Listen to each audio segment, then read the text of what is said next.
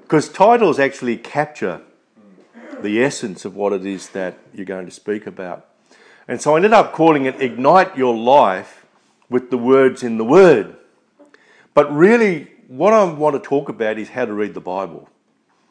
Because if you're not reading the Bible correctly, then you won't actually extract all the life that there is in the words in the Word. And I've actually brought my big fat Bible with me today because I actually want to talk a little bit about this particular Bible um, a little later on. So, what about the Bible? David spoke a little bit about the Bible, I think it was in his first episode on history of the church. But it can't just be another book. For a start, 5 billion copies have been sold or given away since the early 1800s. And that's actually in the Guinness Book of Records. So that's almost one copy for every person who's living today. There's just over 6 billion people on the planet today. 5 billion copies. That is amazing. Nothing's ever come anywhere near it. I think Mao's Little Red Book, there were about 800 million copies. That's probably the closest to uh, the Bible. And of course, what's in Mao's Little Red Book is, is practically the opposite of um, what's written in the Bible. Currently, about 100 million copies are sold or given away each year. It never finds its way onto the New York Times bestsellers list.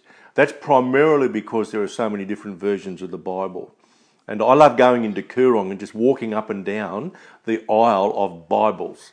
There are probably 60 or 70 different versions, and there are study Bibles for this and that, study Bibles for men, study Bibles for women, study Bibles for children, the full life spirit study Bible, the life application study Bible, the NIV study Bible.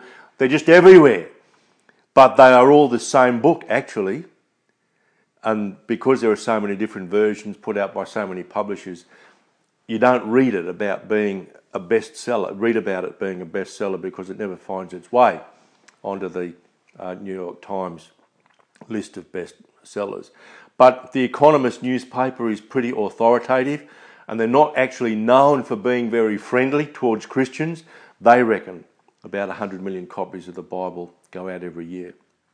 The Bible itself, 66 books, 40 authors, written on three continents in three languages Hebrew, Aramaic, and Greek, and uh, written over a period of about 1600 years. There's nothing else in existence quite like it. To date, it's been translated into over 340 languages. In fact, I think it's closer to 350 languages now. And there are well over 2,300 languages in which there's at least a portion of the Bible translated. So a lot of people have put an awful lot of blood, sweat, and tears into getting the Bible into the hands of people in their own language. At Ignite Life Connect, we believe that the Bible is God's word to us.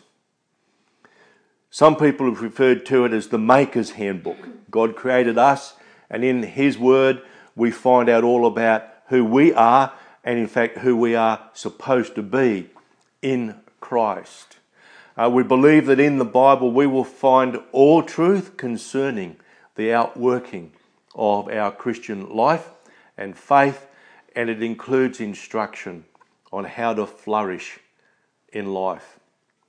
And uh, theologians talk about the concept of the inerrancy, inerrancy, I should say, of Scripture. In other words, it's breathed by the Holy Spirit into the hearts of the people who wrote it and it contains God's truth. And you'll find a reference to that in uh, 1 Timothy 3:16. So it's pretty hard to argue that the Bible is just another book. And people like us of course think it is the most important book on the planet.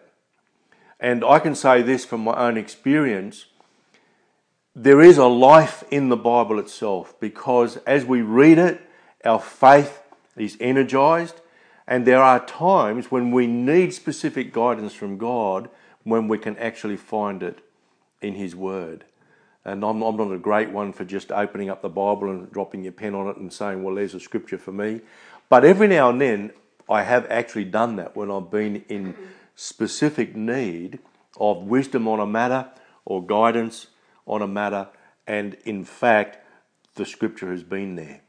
So God will use it in that way sometimes. That's a, one of the senses in which the Bible is more like a living word than merely letters written on a page. In order to get a bit of a handle on the words in the Word, we really need a, an overall framework within which to understand what we read uh, in the Bible. So I call this the mega story. Now, there's actually uh, quite a bit of theological debate about whether or not we should call it a mega story or a meta narrative. I'm not actually in favour of calling it a meta narrative because of its postmodern um, connotations, but that really doesn't matter too much and needn't detain us here. But we have to understand when we're reading the Bible that there's nothing in the Bible that doesn't fit into the mega story of humanity. And if we don't understand the mega story, we're going to be like the blind people trying to describe the elephant. Because we've got one person here who's hanging onto the tail, we've got another person here stroking the trunk, there's someone holding the trunk, ears, and the side of the, of the elephant. So, what, what do you think we're going to end up with? A whole lot of different perspectives. This fella here is going to have a totally different perspective on what constitutes an elephant as compared with this fella here. You actually need to know what the whole of the elephant looks like before you can really describe it. As my little brother would have said years ago, before you can really and truly understand it. he used to get those things back to front, right? So it was really and truly understand it. So, broadly speaking, the mega story of humanity is not that difficult. It starts with creation. We go back to Genesis, the first few chapters of Genesis, particularly Genesis 1, 2, and 3, are actually concerned with creation. God blessed Adam and Eve. God put them in the garden, and God said to them, I'm delegating authority over all that I have created, and I'm making you accountable for tending and keeping the garden. We know from Genesis 3 that God walked with Adam and Eve in the garden in the cool of the evening. So he partnered with them. They were co creators and co workers with God. That represents God's heart for humanity. And regardless of where we find ourselves, and regardless of what um, point we're up to in, say, reading through the Bible in a year or whatever, God's heart was expressed in creation. So He wants to be a co worker, or sorry, He wants us to be His co workers and His co creators. We know, of course, in Genesis 3 the story of the fall. It's interesting, you know, that um, God actually said to Adam and Eve, You can actually eat of every, the fruit of every tree in the garden. And then he said, But.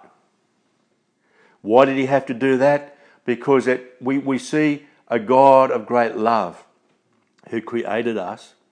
If God loves us, he must give us freedom of choice.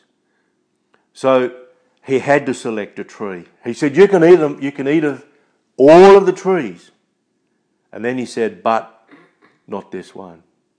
They actually chose to eat off all of the trees, including the but not this one. And so they betrayed love, they originated sin, and that's where we get the idea of original sin from. Then much of the rest of the Bible is the story of redemption, how God called people back to his original purposes that had been thwarted by the fall. I like to split the redemption part of this mega story up into the period of Israel and the law. See, the law was supposed to enable us to, to cover our sin. And in fact, we could get an annual ticket for, for being covered uh, with sin through the ceremonial aspects of the law. We had to do it every year. And then in the New Testament, of course, the story of redemption continues through the church, and we're part of the church, of course. And finally, we see through all of the prophetic books consummation. That's when, in the fullness of time, Jesus returns, and actually, what he does is he takes us right back to the state we were in at creation. Now, that doesn't mean that we're going to go back to the Garden of Eden because the Bible starts in a garden it actually ends in a city. So, this command that God gave to Adam and Eve to tend the garden, that's actually about developing all of the resources that God had placed uh, in the earth. And of course, we are doing that, and we have been doing that since the beginning of human history. So humanity is still carrying out that command, but imperfectly because of sin. And I think this is really important to keep in mind when we're reading the Bible. And so much of it actually is focused on this idea of redemption, which simply means to be bought back with a price. In the Old Testament, Israel and the law, the price was paid as outlined in the law, and it was usually some kind of sacrifice that in, included the shedding of blood of an innocent and perfect animal, be that a dove or a lamb or, or an oxen or some other animal. In the New Testament, of course, the price was paid by Jesus Christ. The innocent blood that was shed was the blood of Jesus Christ. And in fact, we're taught that Christ actually completed the work of redemption on the cross. That's part of what he claimed when he said, It is finished. But there is this period between Jesus perfecting or completing redemption on the cross and that full consummation when the church has actually got a role to enforce what Jesus completed on the cross. So at this point, Satan is still there with his one third of the angels who rebelled against God. And in fact, one might argue that they're still in rebellion against God. So they're trying to, they're trying, they're trying to thwart what Jesus has achieved through his death on the cross. So our role right now is to actually enforce. We're a bit like, you know, the Queensland Police Service. Government have got legislation in place. That's the equivalent of Jesus having won for us redemption, but the Queensland Police Service actually enforces all of that legislation. So the role of the church is to enforce what Jesus completed on the cross. Of course, when he comes again, we'll, we will see what we call the full consummation or the, the full unfolding of everything that Jesus won for us at the cross. So, that, if you like, that's the elephant the mega story of humanity, that's the elephant. If you don't understand that, you don't understand what an elephant is. And so it's vitally important when you pick up the Word of God that you keep that in mind. Otherwise, you can build doctrine based on scraps of Scripture. And I hear that all the time. It's just plain wrong. But so many people do it. So once you've got an idea of this mega story of humanity, you then actually need some kind of scaffolding through which to interpret whatever you happen to be reading in the Word of God. My own personal preference is to use what's called the CPA method. Now, you won't find this discussed in theological books, they use different terminology. And uh, I'm not going to go into that. Um, David and Ainsley will have a much better idea of what different approaches to reading the Bible are all about because they're the ones who've got master's degrees in theological studies. I've got a PhD in economics, which doesn't help one little bit. But anyway, yeah, well, that probably won't help either.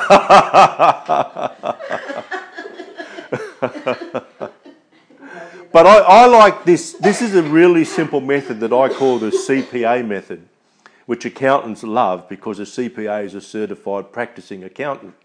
But in this context, we're talking about get a bit of a handle on the context, find the principle, and then understand an application in your own life or in your own situation. And I love what John Lennox says. In the first instance, be guided by the natural understanding, be that in the context of history, poetry, uh, wisdom, prophecy, or letters. And there's different kinds of writing in the Bible, of course. Some of it is pure history, some of it is beautiful poetry. Much of that is lost in English translations, but many of the Psalms, for example, are actually very complex acrostics. And there's a certain type of poetry um, embodied in many of the Proverbs, for example. But in the first instance, just read the Bible as it's written. And if you can't understand it, then you can use more complex methods of trying to understand what uh, the prophetic writings, so called apocalyptic writings, are all about. But start off reading it as literature and then begin to understand through this idea of context, principle, and application. I personally believe this is the safest way to read the Bible. And in particular, it's really important to do what you can to get a bit of a feel for the original context a little bit about the times that existed when that when it was written, something about the people, their culture, because then you'll be able to draw out the principle, and that makes it a lot easier, of course, when you come to the application stage. A lot of people actually try to impose on the Bible today's context. I actually think that's going backwards and it can lead to serious error. So do the best you can to get a little bit of a handle on context. And I just want to share with you the Bible that I use the most. Um, I've boasted before about the number of different study Bibles Jeanette and I have. We've got about 18 of them between us, and then we've got a whole bunch of stuff on our phones as well. So you, what you know what that means, apart from the fact that we like books, it actually means we've got no excuse. We really have no excuse for not knowing what's in the Word of God because we have so much access to His Word. But one particular study Bible that I found very, very helpful in the context of this CPA method is the New Spirit Filled Life Bible. And it's been put together by a whole team of authors, and most of them come from a Pentecostal or evangelical background. And what I like about this Bible is it gives you a lot of hints about the original context in which the various books were written. It tells you a little bit about the people. It also has notes in here on things like the circumstances under which a particular book uh, was written. Very brief discussion about the author. I don't really like to get into deep discussions about who wrote what because I actually don't think it gets us anywhere. And um, there, are, there are books, volumes and volumes written on whether Paul wrote such and such an epistle. I don't think it matters as much as what's written in the epistle, and we need to put a lot of effort into understanding what's written here, not spending a lot of time having a debate about who actually wrote it. But I find this a very, very good Bible, and I, I really recommend that you get hold of a good study Bible. There are many others that are good. Um, Joyce Meyer's got a good study Bible. I know, Helen, that you're a fan of Joyce. She's got a great study Bible. Um, people who like, say, Benny Hinn, I've got Benny Hinn's study Bible on, on healing. Um, the Copelands, I've, we've got Kenneth Copeland's New Testament with all his annotations in it. That's a great um, Bible to read as well. There's another one called the Life Application Bible. That's that's also very good. That was the first one I um, I ever bought. Joel Osteen has another one. So and and and his I think is New King James, Living. Uh, New Living Translation, which is a good translation. So so find someone who's been around Christianity for a while and ask them what they're using as a study Bible. The new, there's a New King James Study Bible as well. I actually use that one at work as a basis for a lot of the lectures I prepare. That's also very thorough.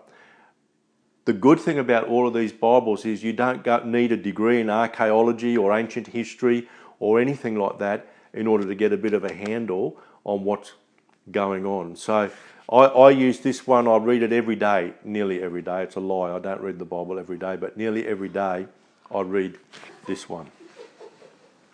What I want to do now is share with you just three examples of this CPA method.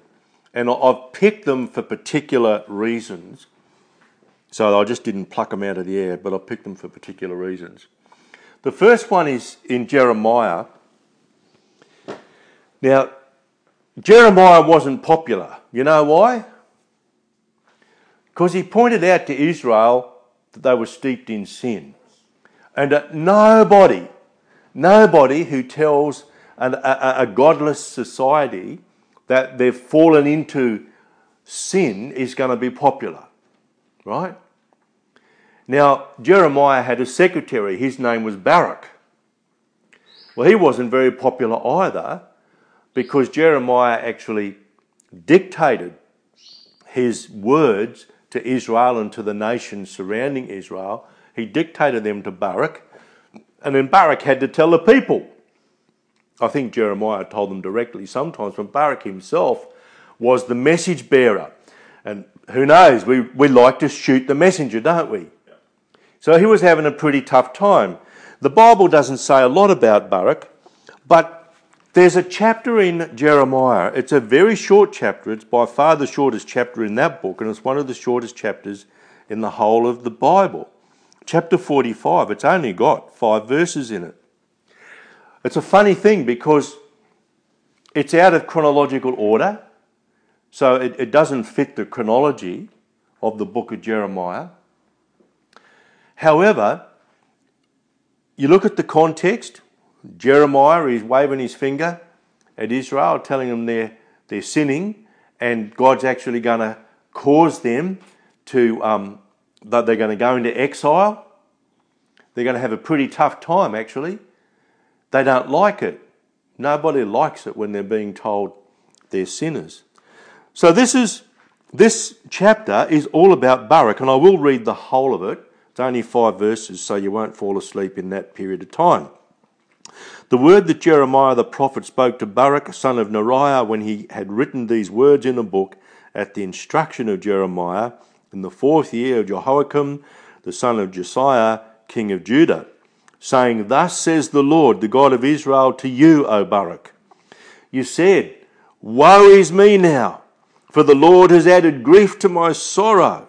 I fainted in my sighing, and I find no rest. Thus you shall say to him, Thus says the Lord, Behold, what I have built I will break down, and what I have planted I will pluck up, that is, this whole land, the land of Israel. And do you seek great things for yourself? Do not seek them, for behold, I will bring adversity on all flesh, says the Lord. But I will give you your life to you as a prize in all places wherever I go. So, what's this all about? This is about God saying to Barak, mate, don't get too upset. I'm going to do what I'm going to do. But I am going to protect you. So, you see, the people wanted to kill Jeremiah, they wanted to kill Barak. I know how I would feel if someone wanted to kill me. I'd feel even worse if I knew a whole lot of people wanted to kill me. But God's saying, you know, settle down, I will let you live. So I'm going to protect you so that you will live. It's a great book to read, actually, because I think it might have something to say for a country like Australia. And, I, and I, when I read it, I think of my friend Lyle Shelton, who heads up Australian Christian Lobby, and, and how many enemies he now has, including many in the media, who have written dreadful things about him. I mean, real, if, if the Human Rights Commission was actually a human rights commission, they would have a lot of people in jail now because of what they've said about Lyle. But of course, he's a Christian, so the Human Rights Commission couldn't care less. But you know, someone like him can read that chapter and say, you know, what I'm doing actually is I'm bringing God's word to this nation, and the encouragement for me is that He will let me live in this land. He will put a hedge of protection around me, and I will live in this land. I think the other great um, application is encouragement for 2ICs. You know, Barak was 2IC to Jeremiah. He received as much hate as Jeremiah did. He didn't perhaps necessarily look forward to the same reward as Jeremiah, but God nevertheless comforted him and strengthened him by what he said to him. So there's a context for that short chapter. There's a principle in here.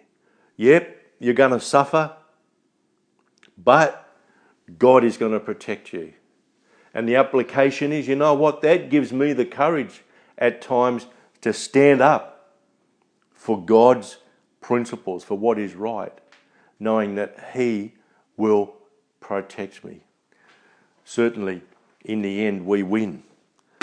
And we've um, spoken about that before. So that's you, what I love about this, you see, is you can pick up that chapter and think, what on earth is it in the Bible for? But when you start thinking a little bit about the context, find a principle, and then think of application, suddenly it has meaning. And I've certainly been in situations where I've needed that kind of encouragement. Here's another example. This is one I absolutely love. Ephesians 6 10 to 17. It's about the armour of God. And I see Ainsley's um, finding that on her phone. Is that right? Yep. You wouldn't be Facebooking, eh? No. Oh, of course you wouldn't. No, I know you wouldn't Facebook. I know you wouldn't. I've seen people in church Facebooking because I used to do sound and I used to be higher up than everybody else. But I could see what they were doing on their iPads. And half of the time people were on Facebook, they weren't taking notes from the, the preacher at all. anyway, that's all good. I won't read the whole of it because this is a fairly well known passage, passage in Ephesians, but it's about putting on uh, the armour of God. And I, have heard this um, discussed in church many, many times. So, what's, what's, what's the writer of Ephesians saying? Finally, my brethren, be strong in the Lord and in the power of his might. Put on the whole armour of God that you may be able to stand against the wiles of the devil. For we do not wrestle against flesh and blood, but against principalities, against powers, against the rulers of the darkness of this age, against spiritual hosts of wickedness in heavenly places. Therefore, take up the whole armour of God, that you may be able to withstand in the evil day, and having done all, to stand. Then it goes on talking about the various elements of the armour. And of course, most of us have probably heard um, preaching along those lines. But I just want to look at it from a slightly different angle today, which I think is consistent with this notion of reading the Bible in terms of that whole mega story of humanity. You see, if you go back to Hebrews 6, that's where God actually made a covenant with Abraham. We call it the Abrahamic covenant. And God made certain promises to Abraham. Now, in that culture, a covenant was actually made following a specific um, set of behaviours. Now, among other things, a sacrificial animal would be um, cut in half, the halves were, were placed apart, and uh, the blood was shed, and you would actually, the, the two uh, members of the covenant would actually walk between the two um, halves of the, the animal's carcass. But another thing they actually did was to exchange clothing right? That that boggles a little bit at that, doesn't it? Eh? Because um, well, like if I exchange clothing with some people, it mightn't quite fit But this was one of the things that happened. Now, if you have a look at Hebrews 6 13 to 14, and it's actually referred to, uh, sorry, it, Hebrews 6 um, 13 to 14 refers back to Genesis 22 16 to 17. See, when God made the covenant with um, Abraham, he couldn't find anyone to swear that covenant with. So he swore it by himself, right? And the reason is this it was God who initiated the covenant. God initiated the covenant. He had to find someone to swear by. There was no one higher than himself, so he swore by himself. Okay? Now, the implication of that, in terms of us putting on the full armour, is, is this God doesn't take ours, but He gives us His. Amen. God doesn't take ours, but He gives us His. Now, you think about that for a moment. Put on the full armour of God. He has given us His armour. Wow. Hmm. I mean, wow! Meditate on that. Go home and meditate on that. This is the God who made covenant. There was a covenant with Adam and Eve, covenant with Abraham. There are other covenants, covenant with Noah. There's the covenant with Israel, and then there's the new covenant. That's the covenant with us as followers of Jesus Christ. God knows about covenant. We were in no position to covenant with Him before we became Christians. He's the guy who initiated that covenant through sending His Son Jesus and sacrificing Him. And in Ephesians, we're exhorted, you know, to fully consummate the covenant. And we do that by taking his armor. Now, God doesn't want ours. Why is that? it's rubbish. it's not going to do any good. But he says here, you, you, it's okay. I know how covenants work. I can't take yours, but I'm giving you mine. I, I'm, I'm almost speechless when I'm, I'm never totally speechless, of course, you know me, but I'm almost speechless when I think about that. So, understanding a little bit about the context of covenant, knowing that historically, when God made the covenant with Abraham, that he swore by himself, and then placing that passage in Ephesians in the context of the mega story, we can derive unbelievable power from the words in the Word. In fact, there's enough power there to ignite your life. You reckon? Mm. It is amazing. Now, I want to go on to another one because we haven't got all day. Well, we have got all day, but there are other things that we, we want to do. This is another one. This this is another one that I, I, just when I get into the Word of God, you know, my like it blows my mind. It's how anyone could ever say it's just a good book is way beyond me. I can't understand that. But Psalm 1, how many people have read Psalm 1 a zillion times? It's, a beautiful psalm. Again, it's not very long actually. But let me read this. And, and the reason I'm raising this one is I had a conversation with one of my colleagues at work the other day. Now, she and her husband actually pastor a messianic um, Jewish um, church service on, on Saturdays. And every now and then we, we, we just get to talk a little bit about the Hebrew understanding of the Bible. So Psalm 1 says this Blessed is the man who walks not in the counsel of the ungodly, nor stands in the path of sinners, nor sits in the seat of the scornful. But his delight is in the law of the Lord, and in his law he meditates day and night.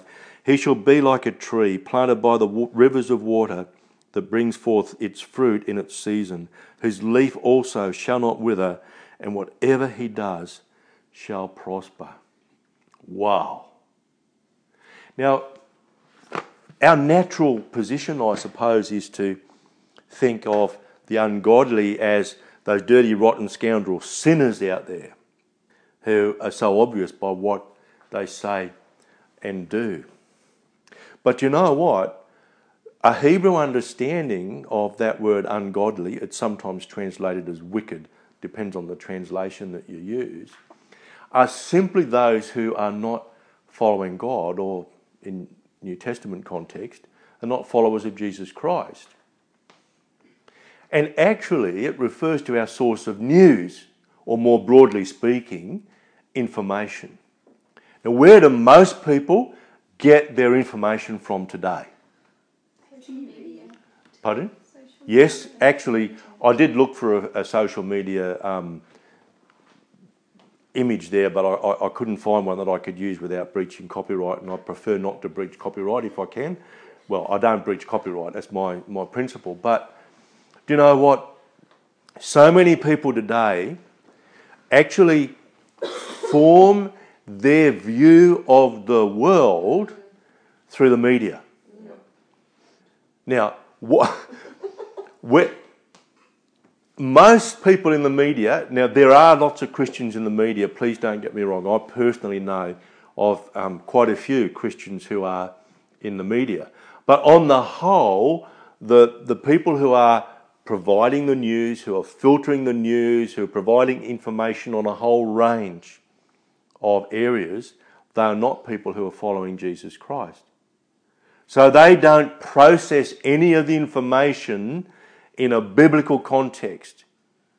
They don't process any information in the context of the mega story of human history. And they certainly don't place it into that CPA type context, the, the biblical context, biblical principle, and application of principle. And this applies to Christians as much as it applies to anybody else, where they actually form their view of the future based on what they see in the media. I can just give you one example, which might actually get me into a bit of trouble, actually. So there could be someone who listens to the uh, recording of this discussion point who might disagree with me, but I remember having a bit of a debate. Actually, it was quite a quite a, it was more than a bit of a debate, it was a pretty serious debate about global warming. Now, this is not about whether or not there is global warming or whether or not the um, temperature of the earth is rising, but it's actually about the end of human history as we know it. And there are Christians who believe it's going to happen through environmental catastrophe. And so they are unbelievably concerned about global warming. Now, because I know a little bit about modelling, I probably don't have as much confidence in the scientific models as many other people would.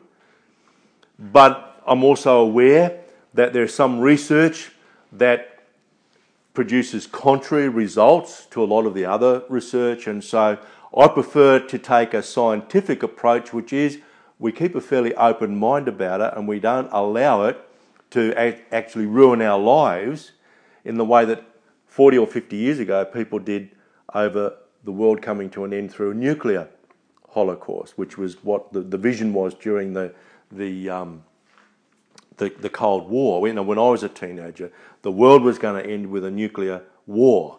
Now it's going to end with environmental disaster. Pick up the Word of God. How's the world going to end? How's human history going to end? Return of Jesus Christ. Okay? Oh, we are sharp. Now, one of the. so, one of the things I said in this debate was there is not a shred of evidence in the Bible that the world is going to end or that the second coming of Jesus is going to be precipitated by environmental disaster. No, it's spiritual. It's political and, yes, a spiritual battle. So, we can fill our heads with the news and we fill our heads with news of this conspiracy and that conspiracy, like there's conspiracy theory surrounding the um, presidential election in the United States at the moment, whole range of things. People get their information from the internet, social media. This is where you need to get your information, particularly when it pertains to the end of the world, to the end of human history as we know it. What, is, what does the mega story of human history say? It's going to end with consummation of everything that Jesus Christ won for us on the cross at Calvary. So, should we be concerned about the environment? Absolutely. Because way back in Genesis 1, God appoints us as stewards of all He had created. So, yes, we must steward the resources of the world wisely. Hmm. Should we be concerned about peace? Yes, we must, because blessed are the peacemakers. So we should do all we can to live at peace with one another. We should pray for our government. But that's a very different approach to life than to worry ourselves sick or worry ourselves literally to death because of what we see in the media. And there's another psalm, Psalm 127, verse 2, talks about eating the bread of sorrows. That's what many people do. Why would we want to do that as Christians? We don't have to. We can actually eat the bread of joy or the bread of life, yes, that we find in the Word of God. And I, I know personally God spoke to me many, many years ago and He said, Rod, what I want you to do is read the Bible first thing when you get up every morning, last thing before you go to sleep every night. Why is that? So I start and end my day filled with the truth of His Word, not someone else's interpretation of the signs of the times. Now, I could, I could talk for weeks on this, of course, with example after example after example after example. Another quick one that I don't usually read about either in commentary Bibles and I've never heard theologians talk about. You look at the Great Commission in Matthew 28. See, what, what did Jesus do there? Jesus said, I'm going to be with you, right? I'm delegating you authority and the accountability to go out and to make disciples of the nations. There's an incredible parallel between that and Genesis 2 when God says to Adam and Eve, I want you to tend the garden. You know why? Because God's heart there was to have the earth filled with the garden, right? Because that's that blessing of multiplication and to have the earth filled with people like Him. And He used to walk in the garden in the cool of the evening and converse with them. He was never going to leave them. What happens in Matthew 28, it's a parallel, it's an analog to what happened way back in the Garden of Eden because God says, Here I'm delegating you authority and accountability. I'm also empowering you, and I'm never going to leave you. What do I want? I want the world filled with people like me, but I also want all of creation redeemed. So it's there. Matthew 28, Genesis 1, 2, and 3. There's a parallel there. You only get that parallel, really, I think, if you've got this mega story of human history at the front of your mind, and if you constantly ask yourself, what's the context? What principle can I draw from this? And how might it apply to me in my own circumstances today?